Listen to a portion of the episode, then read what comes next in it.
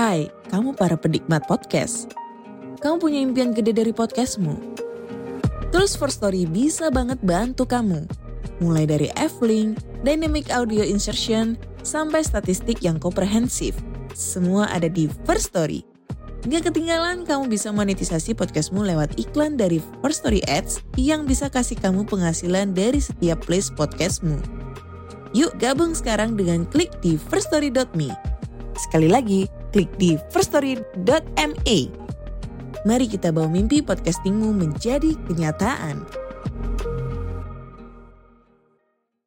Halo? Halo? Podcast Network Asia.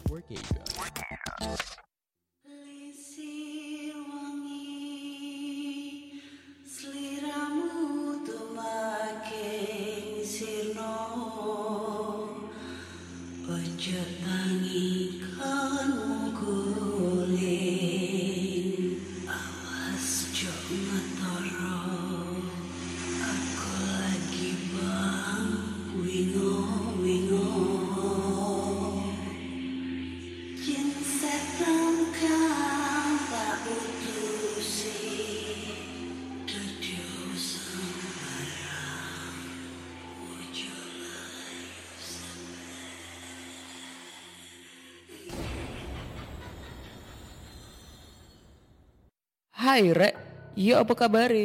Ketemu lagi dengan aku si Ana di podcast kisah horror. Kita bertemu di episode dua ratus tiga. Dan di episode kali ini aku membacakan cerita horror ataupun email berhantu yang sudah dikirimkan teman-teman melalui podcast kisah horror at gmail dot com atau di Instagram podcast kisah horror serta Google Form yang lainnya tersedia di bio Instagram podcast kisah horror. Banyak banget yang nge-D M atau ngemail, mungkin sekitar enam sampai sepuluh orang dengan topik yang sama. Mereka bilang bahwa uh, akhir-akhir ini uh, beberapa episode terakhir kali ini itu agak sedikit garing ceritanya katanya. Uh, terus openingnya juga garing. Terus cara berkomentarnya juga garing, ngebawain ceritanya gak serem gitu. Banyak banget sih. Uh, pokoknya intinya mereka itu merindukan merindukan gue yang dulu, yang selalu berkomentar ceplas-ceplos gitu kan, terus ya suka ngehujat-hujat ngehujat cerita orang atau apapun. Sebenarnya bukan ngehujat ya, lebih tepatnya sih berkomentar apa adanya tentang cerita yang mereka bawakan gitu. Sebenarnya nih ya, sebenarnya gue jujur aja, kenapa akhir-akhir ini gue agak sedikit garing atau apa, e, mungkin karena yang pertama mungkin karena suasana hati ya, lagi bad mood atau apa gitu. Terus yang kedua, gue tuh suka apa ya, kepikiran dengan komentar-komentar orang yang terdahulu, netizen netizen netizen yang bilang e, gue kalau komentar terlalu kasar, satu. Terus yang itu yang gue suka ngehalu-haluin cerita orang. Habis itu hmm, ya intinya tidak pantas lah gue berkomentar kayak yang kasar atau yang apalah kayak gitu. Padahal nih yang ngirim cerita aja eh, baik-baik aja gitu, malah ngirim cerita lagi kalau gue komentarin gitu kan.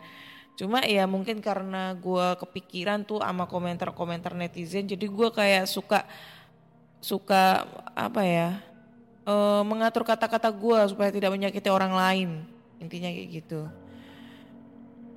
Sebenarnya banyak uh, apa ya, gue sampai di, di detik ini, sampai listener gue banyak, terus uh, followers gue banyak di Spotify ataupun di Noise atau di platform lain, itu karena salah satunya mereka suka dengan cara komentarku yang apa adanya, yang ceplos-ceplos kayak gitu guys.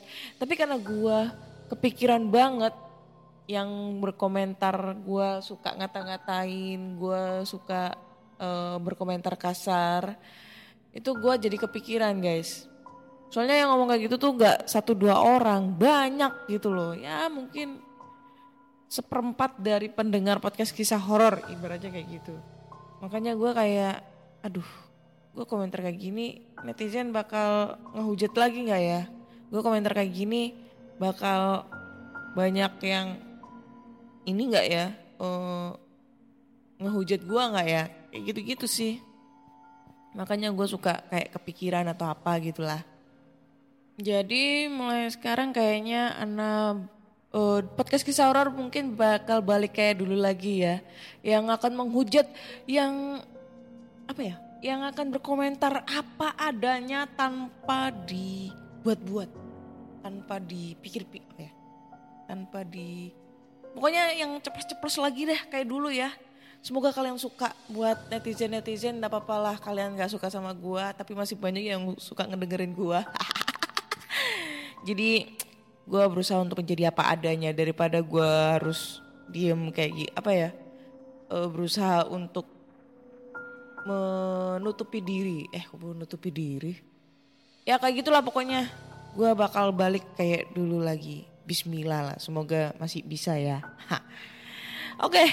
Tanpa berbasa-basi lagi, mari kita bacakan cerita horor nih yang udah masuk. Dan cerita pertama ini datang dari email. Judulnya adalah Kosan Angker. Hai Kak Ana, kali ini aku mau nyeritain tentang cerita dari saudara aku. Sebut aja namanya Joko, Mas Joko ya. Nah, kisah ini sebenarnya menginspirasi saya supaya mengawali sesuatu dengan berdoa dahulu. Jadi langsung aja ke ceritanya ya Kak. Sebelumnya, kisah ini berawal saat Mas Joko masih memiliki sepetak tanah di tepi jalan. Tanah tersebut disewa oleh seorang penjual nasgor. Setelah masa kontraknya habis, Mas Joko berniat membuka warung di sana. Bangunan minimalis terbuat dari seng mulai berdiri.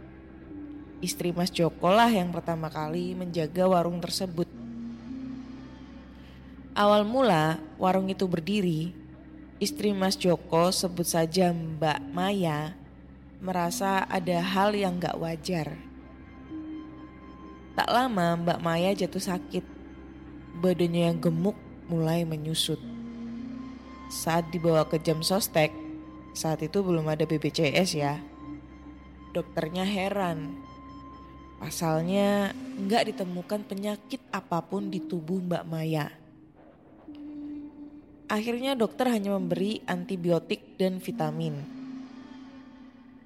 Saat bingung dengan kondisi istrinya, tiba-tiba saudara Mas Joko datang. Saat mengobrol, si saudara ini kerap kali menengok ke arah warung tersebut. Jok, kayaknya ada yang gak beres dengan warungmu, ujar saudara Mas Joko. Iya, sejak bikin istriku jadi sakit-sakitan, jawab Mas Joko. Kayaknya aku tahu penyebabnya.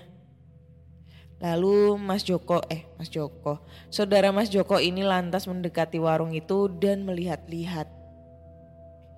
Ada yang ngirim santet di warung ini. Mas Joko pun kaget.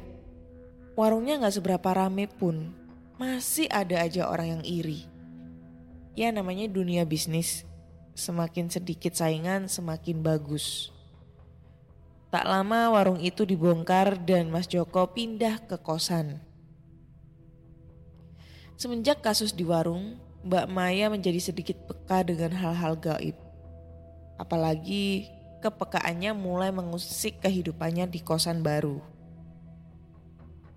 Kosan baru ini terbilang cukup murah untuk wilayah kota. Kosan murah di tengah kota, siapa yang gak tergiur?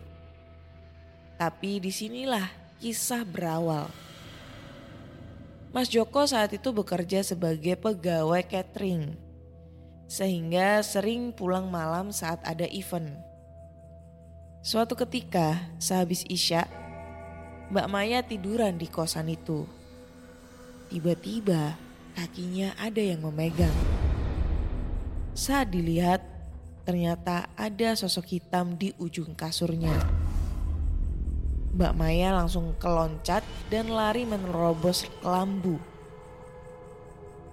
Saat Mas Joko pulang, dia heran melihat Mbak Maya di luar kosan. Setelah ditanya, barulah Mbak Maya cerita. Ah, mungkin dia mau kenalan kali, ujar Mas Joko sambil kebecandain. Yo males aku kenalan sama begituan, ujar Mbak Maya ngambek. Selang seminggu kemudian Mas Joko kembali ada event. Mbak Maya saat itu sedang menonton T V di kosannya. Tak lama pintu diketuk. Tok tok tok, ketukan tiga kali berirama. Mbak Maya melesat dan membuka. Di luar tampak Mas Joko berdiri. Loh, kok wes pulang? Tanya Mbak Maya heran. Soalnya Mas Joko pamit pulang agak malam karena ada event. Mas Joko gak menjawab dan langsung masuk ke dalam. Di sini Mbak Maya sadar ada yang aneh. Pasalnya motor Mas Joko gak ada di depan kosan. Dan biasanya Mas Joko akan mengucap salam kalau pulang. Mbak membuka pintu lebar-lebar dan duduk di ruang depan kosan. Sedangkan Mas Joko tiduran di kasur menghadap tembok. Dalam cemas, Mbak Maya duduk sambil sesekali melihat Mas Joko yang tidur menghadap tembok. Lama sekali, tiba-tiba terdengar bunyi motor yang familiar. Mbak Maya langsung segera melesat keluar rumah dan duduk di pinggir jalan. Ngapain bu di pinggir jalan? Tanya Mas Joko. Itu loh, ya ada orang di dalam, ujar Mbak Maya gelagapan. Tiba-tiba terdengar suara tawa berat dari dalam. Wis, ayo masuk, sudah pergi dia, ujar Mas Joko yang terkenal dengan gaya wolesnya. Banyak kejadian yang gak masuk akal di rumah itu. Mulai dari suara orang menangis hingga benda-benda berpindah atau hilang sendiri. Karena masalah fasilitas dan tetangga yang buruk, keluarga Mas Joko pindah. Kosan baru Mas Joko tak jauh dari yang lama. Cuma beda gang saja. Meskipun lebih mahal, tapi fasilitas kamar mandi dalam cukup menggoda. Awal mula kepindahan, saudara Mas Joko ini agak sedikit kurang senang dengan pilihan Mas Joko. Tapi dia diam saja. Jok, kamu kan usaha kuliner. Baiknya kamu minta doa ke ustadz atau kiai, saran saudara tersebut. Iya mas, nanti aku doain sendiri saja, ujar Mas Joko yang sudah mulai paham dengan begituan. Suatu sore sekitar menjelang maghrib, Mas Joko dan putrinya hendak mengambil wudhu. Saat itu anak Mas Joko duluan mengambil. Ditunggu lama gak muncul. Mas Joko menengok ke kamar mandi. Tampak putrinya berdiri mematung menghadap ventilasi. Kak, ngapain? Ayo cepet ambil wudhunya, ujar Mas Joko mendekat. Yah, dia ada di sana, ujar anak Mas Joko sambil menunjuk ventilasi. Siapa kak? Orang ya, matanya merah. Ya sudah, ayah duluan yang ambil. Saat itu dalam hati Mas Joko komat-kamit baca doa. Suatu hari saudara lain Mas Joko berkunjung. Saat mereka mengobrol, tiba-tiba saudara itu nyeletuk. Jok, rumahmu ada penunggunya ya? Ujarnya sambil celingukan. Iya, setiap tempat pasti ada. Memang kenapa ya mas ya kayak gitu? Tanya balik Mas Joko. Tuh, kepalanya melongok dari depan. Ada tanduknya pula. Matanya besar, sebesar mangkuk, balas si saudara. Ya udah, yang penting gak ganggu, gak apa-apa, timpal Mas Joko. Hati-hati Jok, kayaknya dia ada niat jahat. Memang omongan saudara Mas Joko terbukti. Suatu ketika ada orderan nasi goreng untuk acara. Nasi sudah dimasak satu panci. Selang sejam dicek, nasinya sudah basi dan berlendir. Mbak Maya sangat histeris saat itu. Mas Joko teringat kata-kata saudaranya dan segera memasak nasi baru dan dibacain doa.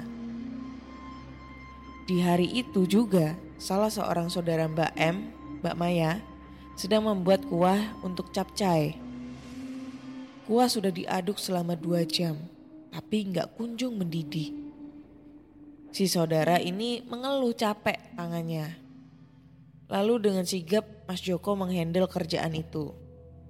Ditambahkan segayung air sambil membaca doa. Lima menit kemudian, kuah tersebut mendidih.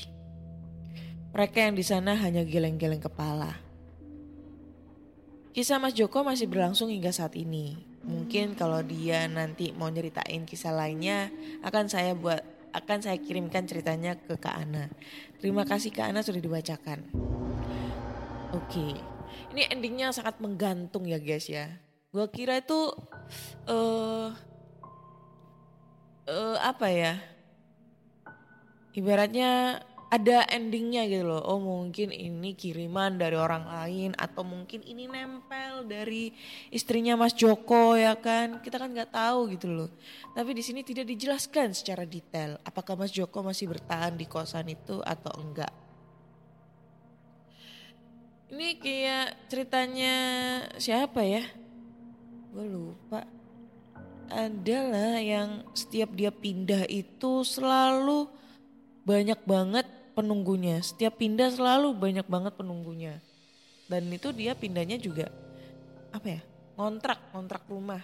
Gue lupa di episode berapa, tapi ada lah ini ceritanya. Tapi di saat itu endingnya itu emang katanya sih yang cerita yang dulu gue lupa episode berapa itu dia bilang itu emang nempel. Jadi bukan bukan nempel nih setannya bakal ngikut, enggak.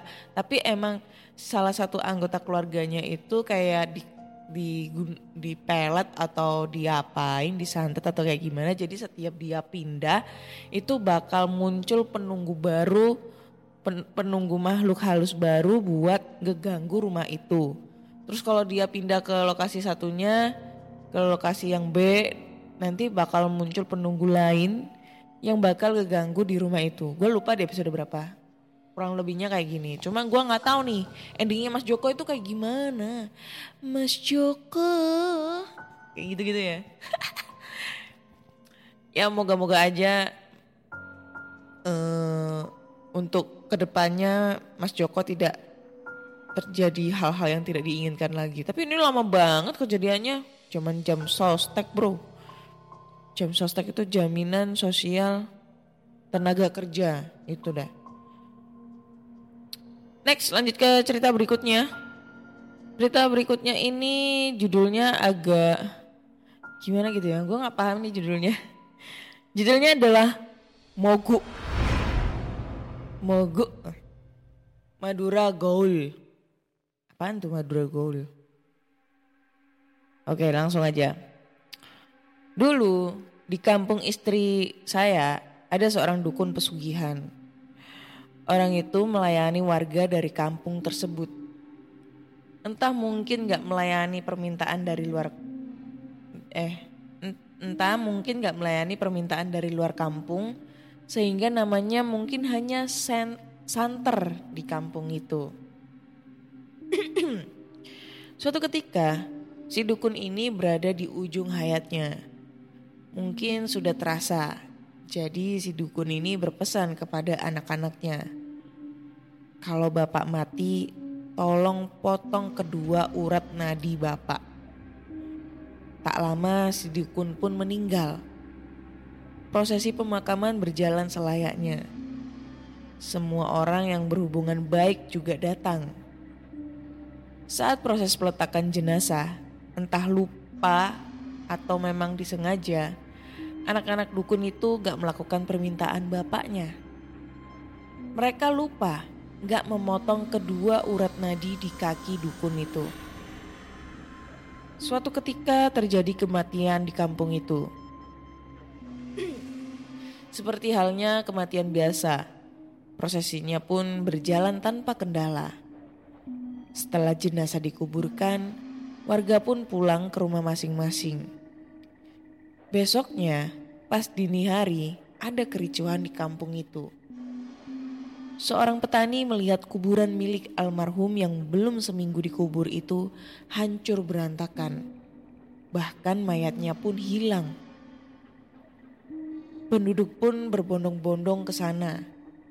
Benar saja, kuburannya hancur. Kedua nisannya berhamburan di liang lahat. Petani tersebut ditanyai perihal asal mulanya. Dia bisa sampai ke kuburan, padahal ladangnya berbeda arah. Awalnya si petani hendak ke ladang. Saat melewati daerah dekat kuburan, dia melihat sosok mengendap-endap. Si petani heran, lalu mendekati dengan niat menegur. Saat dekat, kagetlah si petani ini. Orang itu gak pakai baju dengan tubuh bungkuk. Sosok itu mengetahui kedatangan si petani, lalu melesat ke arah jalan menuju kuburan. Dikira maling, maka dikejarlah si sosok ini dengan celurit diangkat tinggi di udara. Saat dikejar, semakin kaget petani itu. Dalam sekejap, si sosok itu menghilang.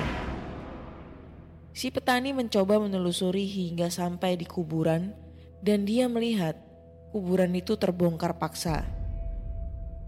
Para penduduk sudah angkat tangan. Jenazah itu gak ditemukan dan kasus berakhir dengan diperbaiki kuburan itu. Waktu pun berlalu, hidup dan mati pun datang silih berganti. Dari kampung itu pun ada yang meninggal, meninggal. Prosesi berjalan dengan lancar hingga waktunya pulang. Besoknya terjadi kericuhan. Kuburan baru itu dirusak. Begitu pula selanjutnya, ditinggal semalam saja sudah hilang tuh mayat. Penduduk kampung pun akhirnya membuat acara. Setiap ada yang meninggal, mereka akan berjaga di dekat pusara. Entah sanak saudaranya atau orang yang disewa. Lalu untuk mencegah makhluk ini, mereka membuat penghalang dari kain hitam. Kalau dijaga, apakah aman? Enggak juga. Pernah makhluk ini kepergok mengendap-endap di sekitar kuburan. Konon makhluk ini bisa mencium bau mayat segar. Yang jaga pun mengejar, tapi gak bisa menangkap karena larinya cepat sekali. Lalu warga memanggilnya mogok. Kejadian silih berganti, hingga suatu hari ada santri yang datang ke kampung itu. Setelah mendengar kisah dari warga, dia jadi berniat menangkap si makhluk itu. Kebetulan saat itu ada yang meninggal. Si santri ini ikut berjaga dan saat itu ada warga yang menyeru moguk. Dengan panduan saksi mata, mereka menerobos ke kegelapan malam. Belajar ilmu agama di pondok itu pasti ada tambahan ilmu kanuragan, walaupun sedikit.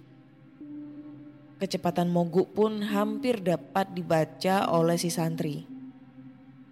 Moguk tetap berlari menaiki bukit di kampung itu.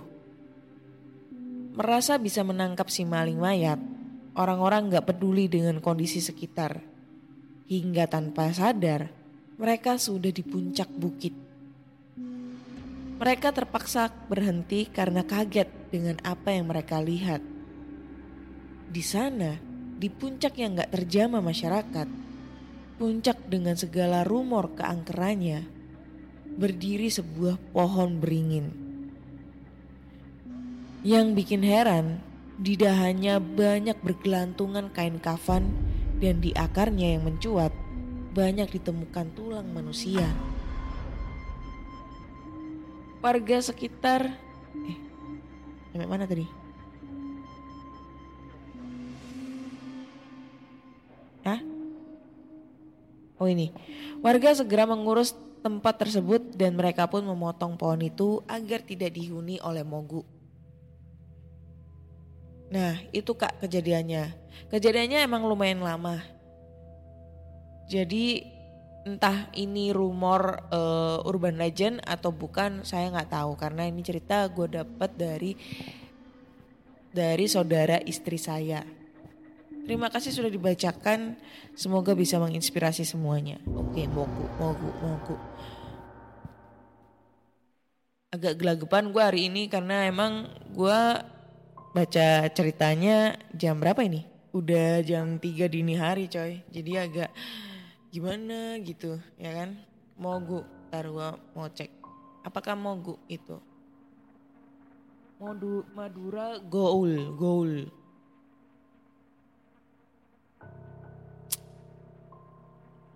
Mana anjir?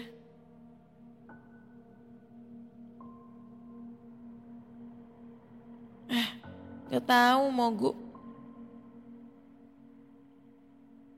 Mogu ini malah bahasa, ini malah orang-orang mana nih? Gambar-gambar. Apakah kita menemukan jenis mogu? Mogu. Mogok yang ada ini mah. Ya. Nggak tahu mogu ini. Nah masalahnya nih yang gue jadi pertanyaan adalah apa hubungannya mogu dengan dukun yang sudah meninggal itu yang disuruh untuk memotong urat nadinya. Itu gue agak bingung juga. Apakah mogu itu jelmaan dari si dukun yang meninggal itu gue nggak tahu. Ataukah mungkin uh, mogu ini adalah peliharaannya si dukun waktu si dukun waktu dia masih aktif menjadi dukun kayak gitu. Gua nggak tahu soalnya ini tidak dijelaskan secara detail hubungannya antara si dukun sama si mogu itu apa. Dan gua cek di Google Google ya mogu mogu itu nggak ada coy. Kita dulu tadi gua ngeceknya mogu. Kalau gue cek Madura, seharusnya kan kalau ini cerita lama, ibaratnya urban legend, pasti ada gitu. Ini malah anime anjir.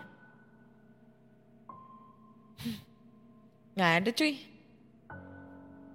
Ini kalau gue cek di anu malah anime, gak jelas. Ya itu pokoknya gue agak bingung nih ceritanya ceritanya apakah ini ceritanya real atau emang ini urban legend atau ataukah ini mungkin halu atau kayak gimana gue nggak tahu. Dan kayak nggak nyambung banget antara si maksudnya bukan nggak nyambung ibaratnya nggak dijelaskan secara detail hubungannya antara si dukun sama si si mogu ini apa coy gitu loh. Terus kalau semisalnya uh, dia nggak di putus urat nadinya itu bakal terjadi apa juga gak dijelaskan kayak gitu. Karena aneh ya. Oke kayaknya cukup sekian dulu di episode dua ratus tiga ini. Karena sudah dua puluh tujuh menit gue nemenin kalian semua. So buat teman-teman semua kalau kalian punya cerita-cerita horor nih ya. Kalian bisa langsung aja kirim cerita kalian ke podcast kisah horor at gmail dot com atau D M Instagram atau juga Google Form yang linknya tersedia di bio Instagram podcast kisah horor. Terserah mau cerita horor pengalaman kalian, teman-teman kalian atau mungkin dari dari siapa namanya uh, saudara-saudara bisa langsung kirim aja ceritanya ke podcast kisah horor. Jangan lupa dengerin podcast kisah horor di Spotify, Google Podcast, Apple Podcast serta jangan lupa kasih rating bintang lima nih. Buat podcast kisah horor di Spotify karena kalian sekarang bisa ngasih rating bintang tertinggi untuk podcaster kesayangan kalian. Akhir kata saya Ana undur diri dan terima kasih sudah mendengarkan podcast kisah horor.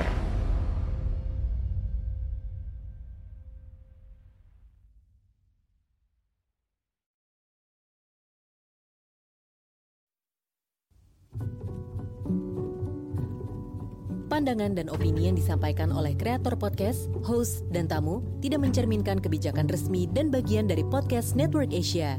Setiap konten yang disampaikan mereka di dalam podcast adalah opini mereka sendiri dan tidak bermaksud untuk merugikan agama, grup etnik, perkumpulan, organisasi, perusahaan, perorangan, atau siapapun dan apapun.